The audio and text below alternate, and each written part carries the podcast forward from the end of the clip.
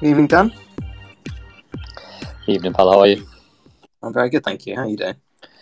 All okay. We're we're officially in the hiatus, aren't we? yeah, I, it's just it's kind of bonkers just how um, how obviously short the gap is. It's I just you know obviously a lot has been said about the timing of this World Cup and everything else about it as well. Um, and yeah, just the one week between the season pausing and and football uh, World Cup starting just is just not right. It's, it's just it's very difficult to uh, yeah to give yourself get yourself into a World Cup headspace if that is such a thing. I was listening to um, another football podcast as well, and um, and they were all talking actually, which was quite interesting about the fact that you know, in a way, what happens with um, World Cups and Euros is you get this excess demand, don't you? Because the season finishes, you have a few weeks off, everything sort of goes into a little bit of a lull, you start missing football again, and then the best players from across the world or Europe then effectively get going again for some tournament. Um, and there's two, two or three games a day for the first couple of weeks as well. I almost feel like you don't have that um, little period of um, wanting to, or, or, rather having that break from football before then you effectively start again. And that can you know be interesting to see how that plays out in a way because you know being able to differentiate the club and international games sometimes you, you need that little bit of space. Yeah definitely. And i think the other thing as well is you've got four games a day then during the world cup which is going to be it's a lot. I think there's been the occasional day in the past where you've had four days four games um, in a day um, or at least you know four time slots in a day um, and it's it's pretty yeah, it just becomes quite hard to, to kind of follow and stay on top of it. But yeah, we, we can we can dive into World Cup on the back back half of this. So what and and kind of mirror what's happening and move from club to international. So to start with club, um, there was obviously the big news last week around Liverpool uh, reportedly being up for sale. Um, so yeah, talk us through where you know things are reportedly at in the in the process and what you know different all the different parties involved will be considering and thinking about right now. Well, it's a it's a fascinating one, isn't it? Because uh, yeah, last week I think it was David Ornstein in Athletic broke the story that um, FSG had put um, Liverpool up for sale. You then had the um, FSG uh, press release, which more or less said that they were potentially looking for new shareholders. That obviously was done to a degree, I guess, to hedge bets, uh, which is um, it might well be just like um, FSG had previously done, um, at least in relation to the uh, investment that they'd already taken from Redbird, I think it was, wasn't it? Um, that uh, that they were going to at least um, accept sort of some minority shareholdings or some type of dilution of their um, total um, ownership. Um, but then, obviously, on the flip side, it looked like there was obviously the possibility, depending on valuation, we could talk about that briefly as well, of um, a full sale, which would obviously raise a huge amount of money. Um, and so, where are we at? Um, uh, banks are reported to have been um, engaged on the on the sell side. Um, there's decks that are reportedly have um, uh, been drafted and uh, put before potential buyers, and then I think you then always get that phase where every man and his or her dog is uh, potentially reported to be interested in Liverpool. But again, I think we'll uh, be interested to dive into a little bit of the detail because um, from a lot of the deals that, that we've worked on in the past, a lot of it always comes down to to valuation. And obviously, we don't need to necessarily talk about Liverpool in a in a vacuum. We've seen over the summer the huge sums that that Chelsea have um, been sold for, reported to be sold for. And I'd just be fascinated in your general view um, as well as any particular specifics on um, you know how how to go about valuing a, a football club and then a Premier League football club and then a Premier League club that plays um, in the Champions League and one that over the last period of time has been incredibly successful both on and off the pitch and um, whether now that's the, the time for um, um, some new money to come in. Yeah, so I think um, on football clubs, I think the first thing to say is that most of the ways that football clubs are evaluated, or at least the kind of most common practice way of evaluating valuations of football clubs is looking at a revenue multiple. Um, in in other industries, you'd be looking at EBITDA multiples or other types of multiples, but a lot of football clubs are loss making, which means it's, it's difficult to um, kind of replicate what happens in, in a lot of other industries. So when, when you look at multiples, they tend to start at kind of 1.2, 1.3 for clubs that are pretty commonplace, if that's the right word. So clubs in League One, League Two, um, National League, um, generally kind of between 1.3 and, and 2 uh, as a multiple of, of, revenue. And when you talk about these clubs having revenues of, um, you know, under 10 million, um, often under 5 million, you know, you're not talking big valuations. Uh, but the multiples tend to go up um, as you get into, I guess, that rarefied air, thin atmosphere of, of clubs where there aren't that many of them in the world. Um, and, and that's what drives a, a big premium on price. So Chelsea uh, a valuation of about two and a half uh, billion uh, pounds in in um, uh, in May uh, when when they were sold. City Football Group, when Silver Lake invested, and it is different for minority investment. You, um, you tend to see a bit more of a premium on valuations paid. Um, you're talking about a kind of close to four billion valuation, going back a little bit to Arsenal. Um, in, in 2018 with Stan Kroenke's takeover is about a two billion valuation. So that all that will kind of set will kind of begin to calibrate what Liverpool's valuation is. Um, there was obviously the Redbird investment um, as well, which put the club at over five billion. So all those things will will kind of come together, and and it isn't a huge amount of data points, but they will be quite powerful data points when it comes to um, the valuation of, of, the club. And uh, I think obviously a lot's been said about why this is potentially a good time for for FSG to to sell up. Um, and yeah, I, I suspect um, yeah, we'll, we'll, see. Probably, I'm trying to think that there, there, wouldn't be a bigger takeover yet in, in English football, um, and yeah, certainly a lot of. Um, I imagine there'll be quite a few interested parties.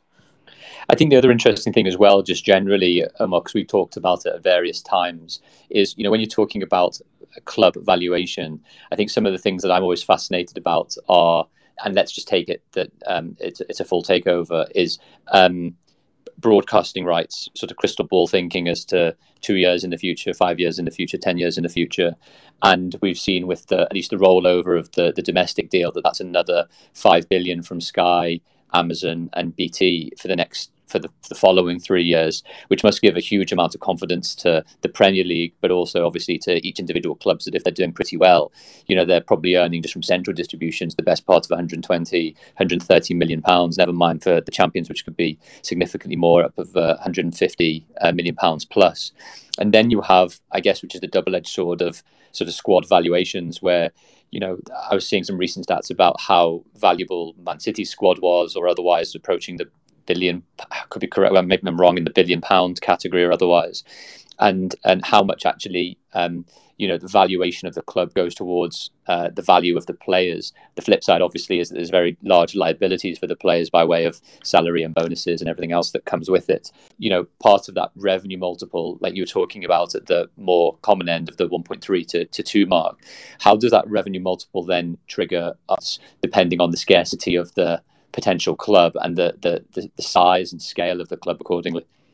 Yeah, so the, those clubs I mentioned, Arsenal, City, Chelsea, is kind of in the region of five, six, seven um, revenue multiples, and, and what Liverpool's revenue, I haven't got it in front of me off the top of my head, it's kind of 450, 500 million um, pounds. So again, that's taking you in the region of kind of the the four billion um, ish mark. But again, it might, it might be high, and it all comes down to, as you say, the interpretation of what is the commercial growth potential with Liverpool, and the biggest driver has historically been broadcast rights. Um, has been the biggest motivator to invest in English football because a lot of people have seen, well, you know, if you look at all the kind of sports around the world, which broadcast rights have grown the most in the last 15 years or so, and the, and the Premier League has been pretty much close to number one, certainly.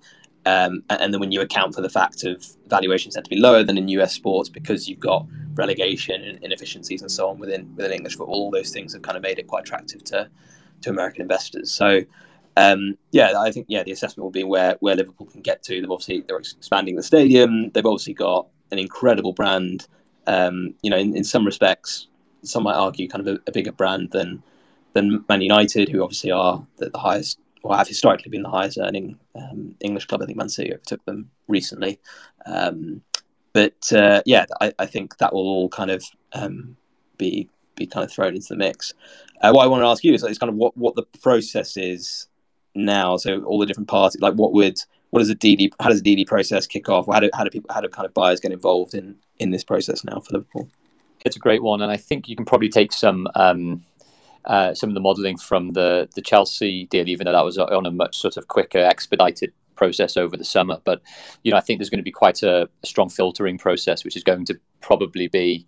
Um, uh, depending on whether it's minority, majority, full full takeover, etc., that demonstrating proof of funds is going to be pretty um, elementary. And and proof of funds, you know, you hear these sort of phrases all the time, is more, more or less trying to demonstrate that there's a significant amount of money, which is probably going to have to be in the billions in um, effectively liquid state to be able to um, to purchase um, the club if a full takeover happens. And what I guess then will probably happen is those those clubs consortia probably because we're talking billions of pounds is going to be significant to, to try and um, get get such money in sort of liquid form um, to be able to go ahead is then then that that list will be whittled down pretty quickly um, in truth and i think probably what will be happening at the same time or likely at some point is then um, you always have again the same things to do with the owners and directors test, which um, uh, any club that's looking to be sold will have to ensure that um, potential purchases would um, would fit that criteria. And we've seen obviously the, the sort of controversy around the Newcastle takeover previously and, and others, and whether the owners and directors test is going to be strengthened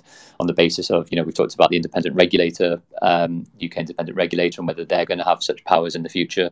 Um, and then after that, um, it's likely to be what's called a data room, which would be um, uh, which would likely be constructed, and that data room would be for the due diligence exercise.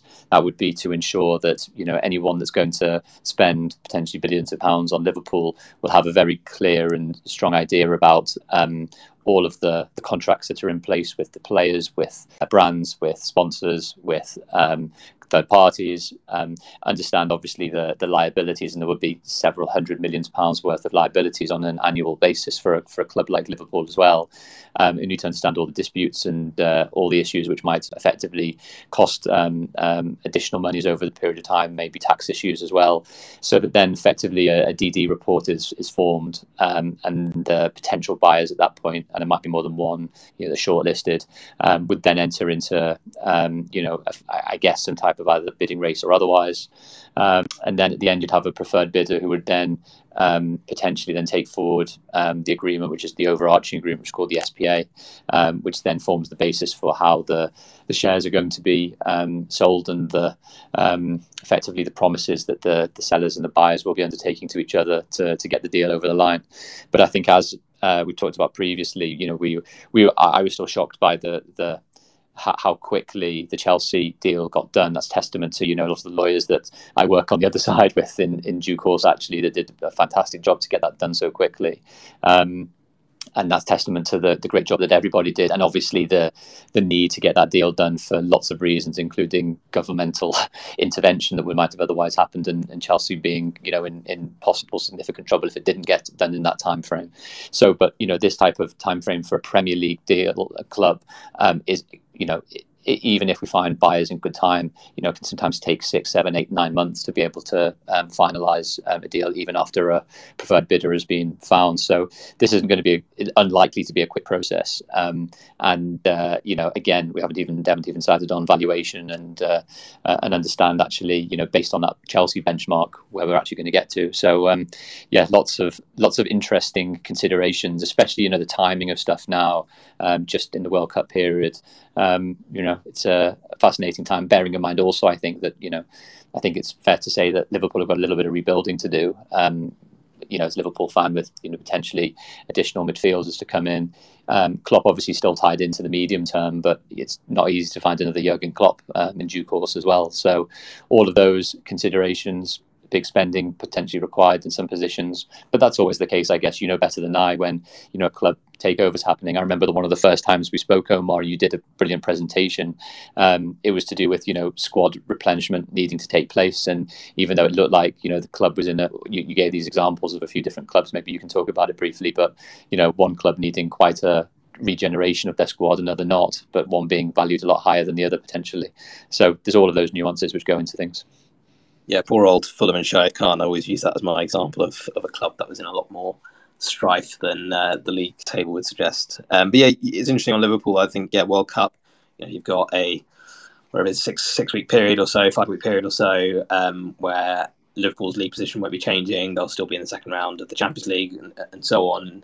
You know, football's very emotive, reactive, and, and actually there are big cliff edges. You know, if Liverpool don't make the Champions League at the end of this season, that has implications around you know for a club that's made it every pretty much since Klopp took over. Um, you know, suddenly not throws in more doubt about um, you know, the long term health of the club. So that will all um, come into consideration. Uh, should we pivot to, to World Cup?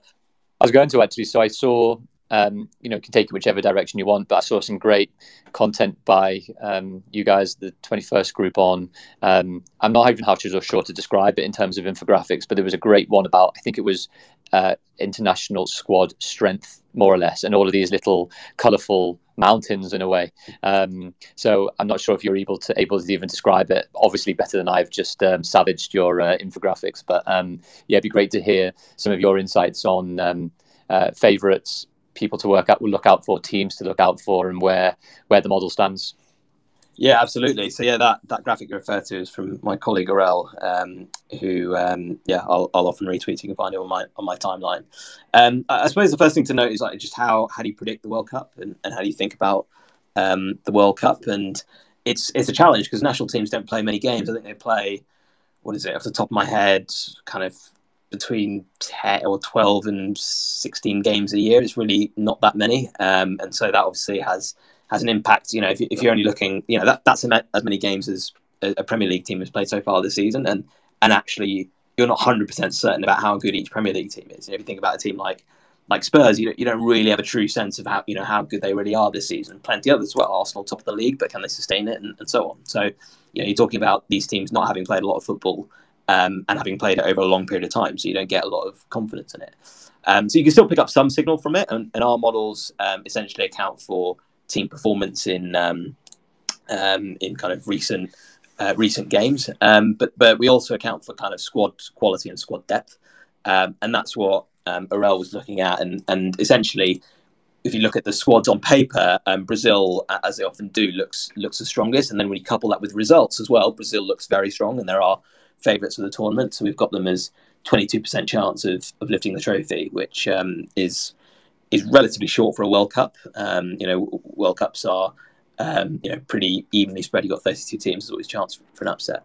Uh, England have a good squad on paper, but their results have been pretty shocking in, in the last, um, particularly kind of six to 12 months, uh, and that downgrades them. So we've got England as, as fifth favourites, 10 chance of, of lifting the trophy, which I think is is not far off where the betting markets are as well. And actually, England's group is somewhat tricky. Like we still expect them to make the last 16, but USA, Iran, um, Wales are all uh, pretty much kind of Premier League quality teams um, in in our model. Maybe um, Iran and Wales kind of top of the championship, um, bottom of Premier League level um, teams. So um, it, it will be a little bit tricky for England to, to navigate um, the group.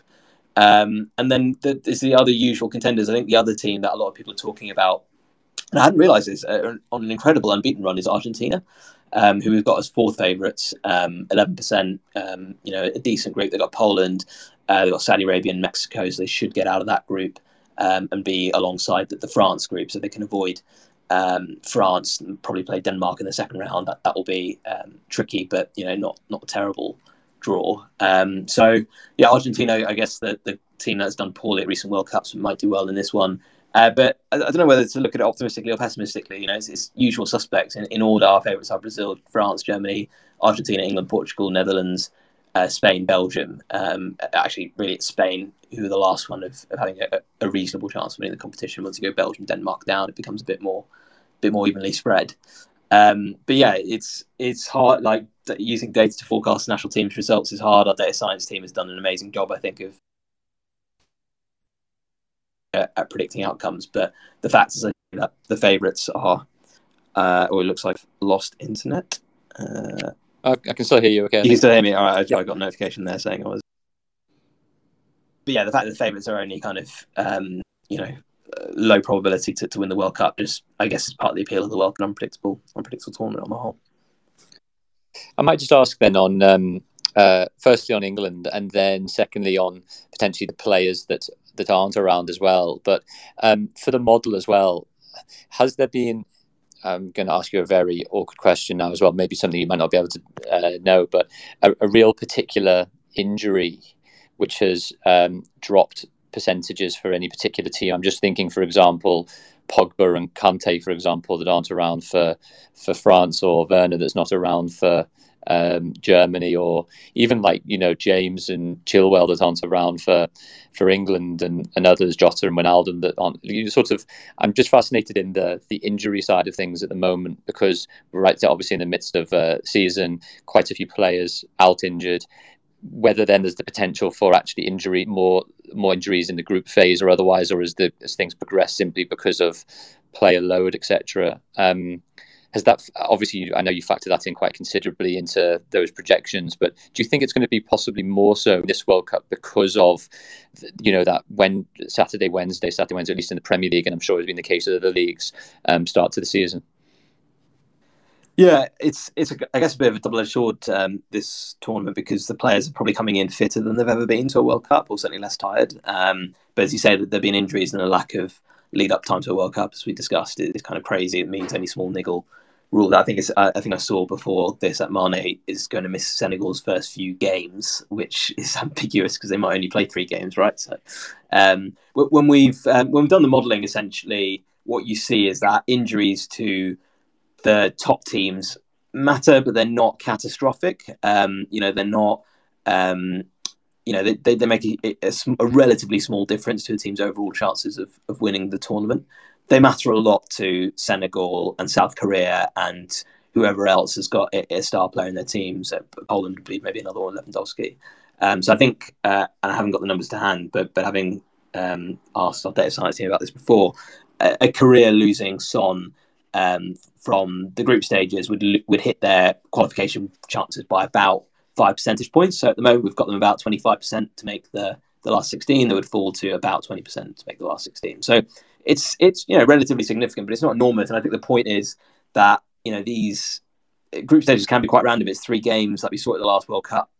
Uh, South Korea's own group with with Mexico and Sweden. It, it didn't go according to plan at all. Um, and you know Sweden, you really wouldn't have fancied at the last World Cup if you looked at their squad on paper, turned out to be really really effective. So yeah, individual players um, doesn't it has an impact, but I think you can overstate it and you end up often after the tournament post rationalising um, that the absence, the impact of the absence of, of individual players, and, and by the same token as well, you, you, tend to overestimate the impact that any one player can have in a positive sense. So the classic example would be England at the last Euros with Jack Grealish, who, um, you know, I remember when his face came on screen in the stadium at Wembley. You know, there was kind of cheers and, and whoops and, and so on. But you know, when he played, he played well, but he wasn't. He didn't revolutionise England and turn England into world beaters.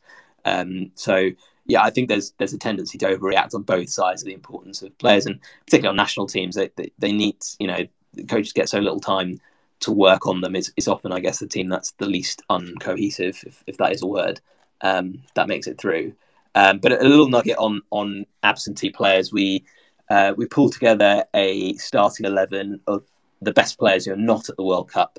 Um, so it's Oblak and goal, Alaba and Gomez, uh, defense uh, centre backs: Robertson left back, Di Lorenzo right back, Barella, Kante, Parejo uh, in midfield, uh, Salah, Haaland, and, and Diaz up front. Uh, so three Liverpool players in, in that team.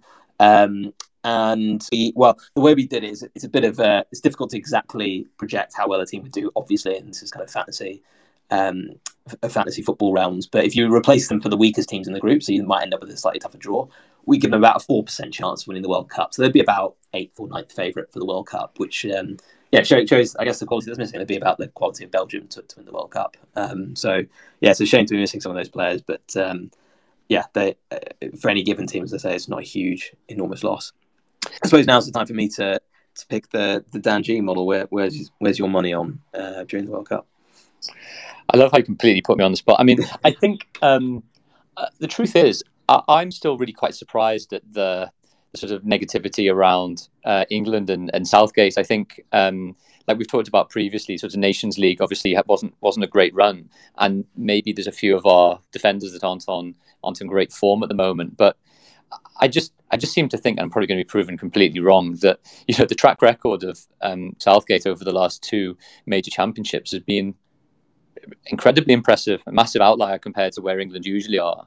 And its basis has been on um, sound defence and um, you know individuals that can do um, pretty good things in the last um, third on a variety of occasions. And you know, I think I was thinking, you know, how important, for example, Kane is to England. Really, um, as a as a finisher, we don't really have someone in the same caliber to be able to take half chances as Kane would potentially do.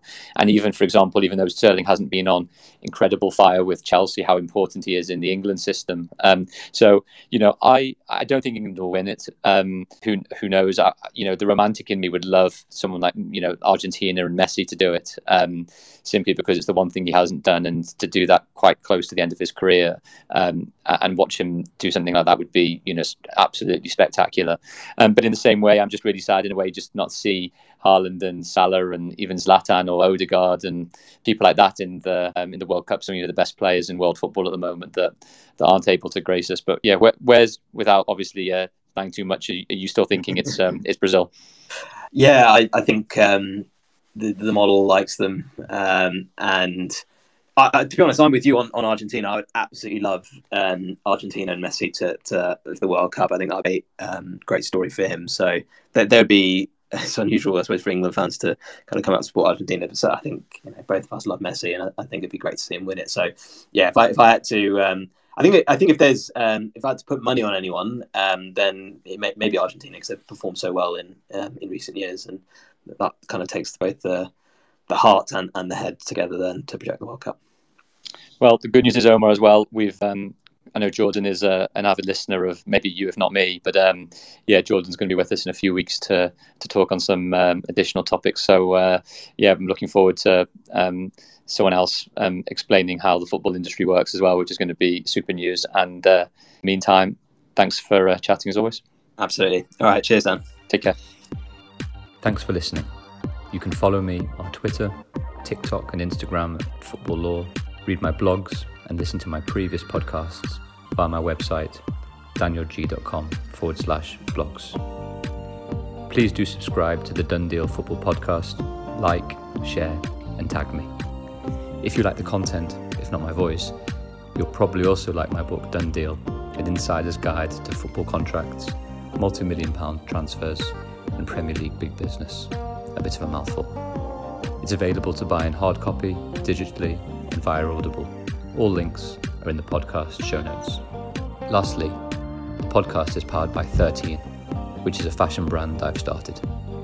All proceeds go towards cancer charity research, and particularly the stellar work done by John Krell, who has helped my mum through some difficult times over the last few years.